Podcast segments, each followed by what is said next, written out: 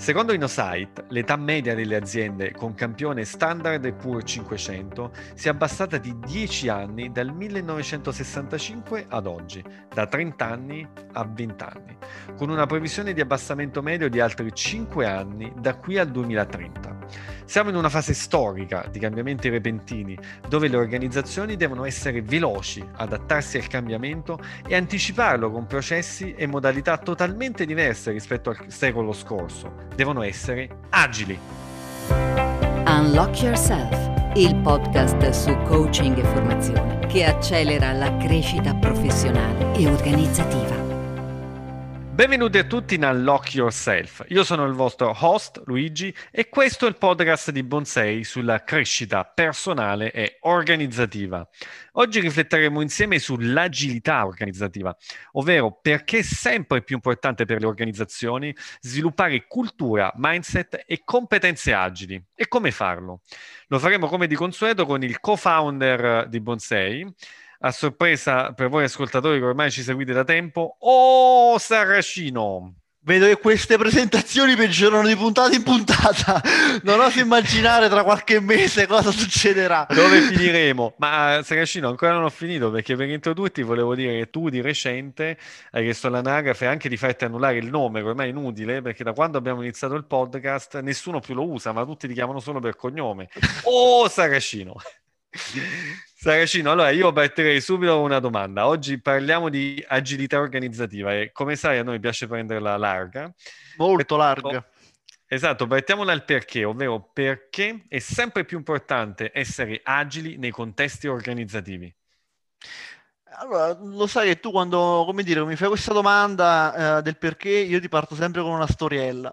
E la storiella che mi viene in mente un po' sul tema dell'agilità è un po' la seguente, nel senso che siamo nel 2007 Nokia, mm, Nokia non era Nokia del 2020, ma è Nokia del 2007, quindi era un'azienda leader eh, mondiale, spende 8 miliardi per acquisire tale Navtec. Navtec era una società leader della sensoristica del traffico automobilistico.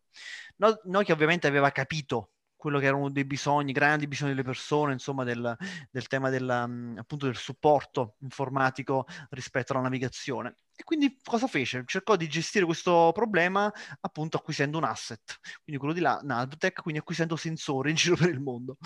Peccato che nel 2008 nasceva Waze, un'app che sfruttava i segnali GPS non dai sensori posti in giro per il mondo, ma dai cellulari. E quindi poi dopo, insomma, nel giro di quattro anni uh, Waze decuplicò, se non sbaglio, i segnali uh, rispetto a Navtec e dopo un anno viene, viene acquisita da Google ad un miliardo, non otto, e il resto è storia. Tu facevi prima riferimento un po' alla ricerca di InnoSight. Siamo in una fase storica di, veramente di cambiamenti repentini in termini sociali, economici, politici. Il Covid ha solo accelerato questa, questa grande, dire, questi grandi cambiamenti. Ecco, partire da qua. Grazie Saracino. E, ehm, e, quindi le aziende cosa possono fare in questo scenario dove un modello di business fagocita un altro a una velocità, a una velocità repentina? Quale può essere la, la risposta delle aziende?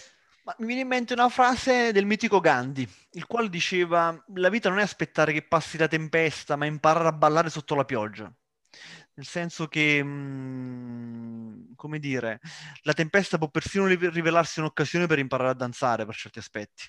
E quindi è chiaro che partirà un po' da qui, parlando di agilità, ovvero che le aziende si stanno rendendo conto che è sempre più necessario andare a ballare, quindi ovvero essere leader nella customer experience digitale, chiedersi continuamente se la posizione nella loro supply chain ha ancora senso, oppure ha senso andare a vedere mercati maggiormente redditizi, uh, oppure cercare di rivedere completamente la gestione delle proprie persone, della propria workforce. Signif- prendere la tecnologia in modo non strumentale, ma davvero in modo organico.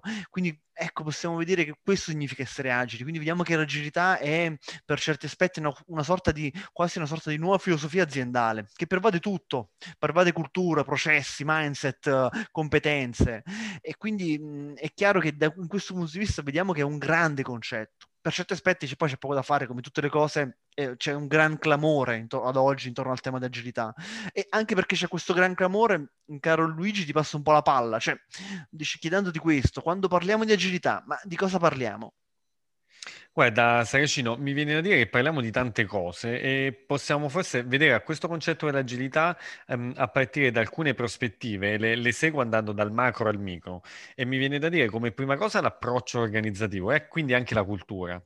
Poi segue lo sviluppo e la gestione di processi aziendali che hanno anche ricadute dirette nella gestione delle dinamiche dei team in azienda, quindi il modo in cui si lavora qui da noi, nella nostra organizzazione. Okay. E poi c'è una dimensione di approccio personale, quindi di competenze, atteggiamenti, mindset e apertura ecco, all'agilità che ogni individuo nell'organizzazione può, può, portare con sé. E quindi uno dei primi nodi eh, di questa chiacchierata è che per far diventare la nostra organizzazione agile dobbiamo gestire attivamente queste tre dimensioni, cultura, processi e competenze. A questo punto ti ripasso subito la, la palla, Saracino, con un'altra domanda per te, ovvero da dove nasce l'agilità? Che storia hai da, da raccontarci? La storia dell'agilità. Esatto. Allora, diciamo che ufficialmente, come molti sanno, nasce chiaramente nel mondo dell'informatica. Pensavo Saracino già una nave che da Troia lasciava i porti, è andato un po' più di recente. Siamo un po' più di recente, diciamo, il concetto dell'agilità. Nasce il mondo dell'informatica, se gli vogliamo dare una data, gliela diamo, del 2001, e da un gruppo di sviluppatori, i quali per certi aspetti si erano per dirla veramente in modo semplice, si erano un po' scocciati dell'approccio di progettazione, diciamo as usual, quello waterfall, ovvero a cascata, che chiar- prevedeva chiaramente le classiche fasi di analisi di requisiti, lunga quanto non so cosa, e poi dopo, eh, diciamo, dove eh, il cliente si metteva lì, analizzava i requisiti, li definiva, li trasmetteva al team di sviluppo e il team di sviluppo si chiudeva nel proprio ufficio, nel proprio sottoscala e appunto sviluppava il software. E si era capito che questo approccio non funzionava funzionava per tutta una serie di motivi, perché il cliente uh, cambiava il bisogno, perché, come dire, uh, non vi era più l'esigenza di quel software, quindi durante tutta la fase di sviluppo, quindi cambiava totalmente l'esigenza, cambiavano, uh, cambiavano i requisiti sostanzialmente, per tutta una serie di motivi. E quindi, come dire, dato che i nostri sviluppatori erano persone comunque con un po' di, anche di razionalità, si erano un po' per certi aspetti scocciati di fare cose che poi alla fine non servivano più. E, e quindi hanno detto no, aspettate un secondo, facciamo facciamo, mettiamoci un attimo d'accordo, cambiamo un po' le regole del gioco. Cambiando un po' le regole del gioco, mh, buttarono giù questo manifesto agile, sostanzialmente, appunto qui nel 2001 ufficialmente, e questo manifesto agile diceva delle cose abbastanza semplici, eh? ovvero che gli individui e le interazioni erano più importanti di processi e strumenti, che un software funzionante era più importante di una documentazione esaustiva, che la collaborazione con il cliente era più importante di stare lì a negoziare i contratti, che saper rispondere al cambiamento era più importante di seguire un piano. È, è chiaro che tutte quelle altre cose erano comunque allo stesso tempo importanti, ma erano più importanti il tema quindi dell'interazione, di un software funzionante, di collaborare, perché queste rendevano poi dopo il loro lavoro utile siamo lì, eh. a un certo punto questi sviluppatori si resero conto che il loro lavoro non era utile e quindi mi, mi buttarono giù un po' questo, questo manifesto. Quindi Saracino è più importante il territorio che la mappa, per capire. Per certi aspetti sì, sì, sì, sì, sì, con l'agilità ci dimostra questo, ci dimostra soprattutto, soprattutto se non sappiamo bene dove vogliamo andare. Certo. Ripassando un po' la palla, Luigi, perché mh, rispetto un po' alla metodologia, perché abbiamo detto prima c'è un grande clamore intorno a questa agilità, ma se vogliamo un po' no, dare una sorta di vademecum, alcune definizioni, ci fa una piccola overview su alcuni sui concetti chiave dell'agilità? Guarda, Saracino, magari due parole proprio sullo Scrum, che è un po' la metodologia insomma, più associata all'agilità. Che non è una brutta parola. Eh? esatto, non è un'offesa. ma una metodologia è un po' dove le persone gestiscono problemi, progetti complessi, sviluppando prodotti eh, cercando di arrivare al più alto valore possibile. Eh, magari proviamolo ad associare, mh, ad associare lo Scrum a un metodo empirico dove le attività e le decisioni provengono più dall'esperienza applicativa del progetto piuttosto che da chissà quale procedura. Ecco, dal, questa... dal campo e non dalla mappa, come dicevi tu. Esatto, esatto. Questa metodologia infatti è basata su alcuni alcuni pilastri eh, che sono la trasparenza, l'analisi continua e l'adattabilità, il commitment, anche un pizzico di coraggio. Eh, poi troviamo negli Scrum Team eh, alcuni, alcuni, attori eh, a diverse figure, come ad esempio il Product Owner, che è il referente del progetto, è colui con cui, col quale si interfaccia, diciamo, eh, si interfacciano gli stakeholder del progetto, ma anche il team di sviluppo, e ha l'ultima parola sulle attività da realizzare.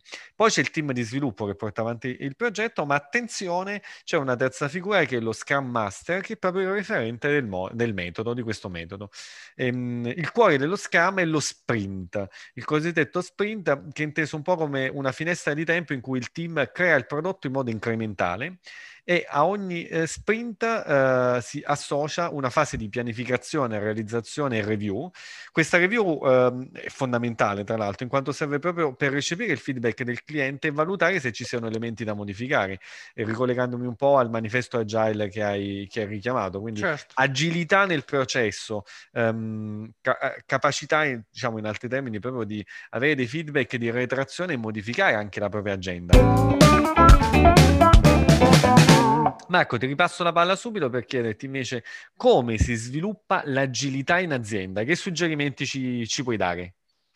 Allora, sul tema del come mh, mm, portarla in azienda, dobbiamo considerare due variabili rispetto alle attività aziendali, ovvero tutto quello che ha a che fare col cosa, quindi quando un'azienda ha ben chiaro cosa fare, quindi che prodotto portare avanti, che servizio portare avanti, quindi è chiaro che laddove c'è una forte chiarezza rispetto al cosa, e per certi aspetti non dico che è più semplice, però quantomeno abbiamo tutta una serie di informazioni per, per realizzare le nostre attività.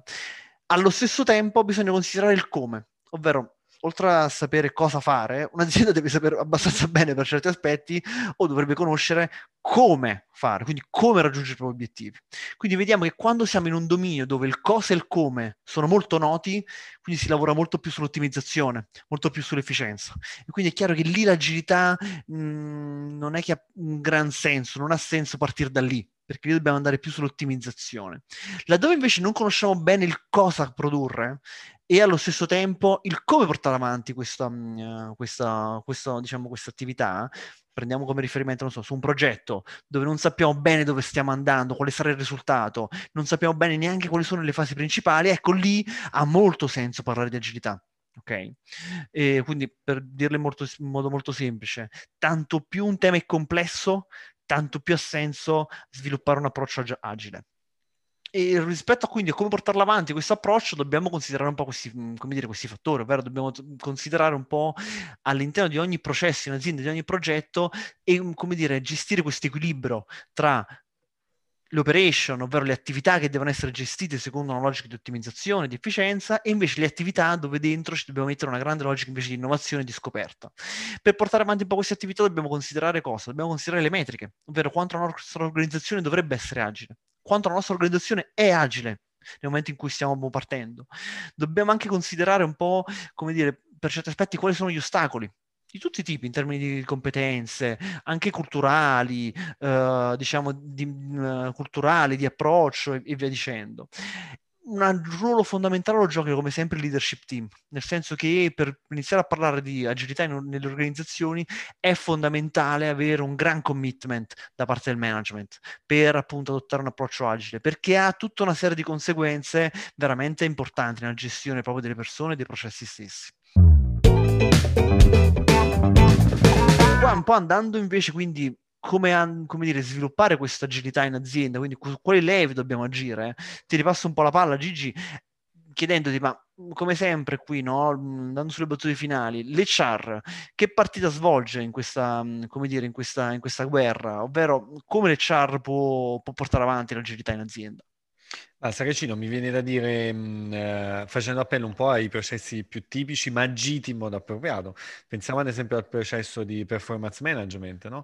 Come eh, settare anche gli obiettivi in, in un'ottica agile chiaramente se il processo è calato dall'alto e gli obiettivi sono definiti a priori, magari non, non si dà sempre il giusto incentivo a uscire fuori da questi obiettivi per provare un approccio agile, per, per sperimentare cose nuove, così come i processi di compensation anche no? devono essere rivolti a tal fine. Il coaching, il coaching è uno straordinario strumento di, di riflessione, no? il coaching si basa sul fare qualcosa di diverso, si basa anche sull'aiutare il, la persona che si ha davanti a riflettere sulle, sulle alternative, sulle opzioni che può avere, quindi anche al pensiero laterale. E poi chiaramente tutti i processi di learning e di people development, quindi avere un processo formativo a supporto, supporto dell'agilità e anche dei processi, allargando un po' il tiro di people development, che premino anche questa dimensione. Ecco, io poi mi verrebbe a dire, Saracino, ognuno di questi ambiti meriterebbe una puntata a eh sé. Certo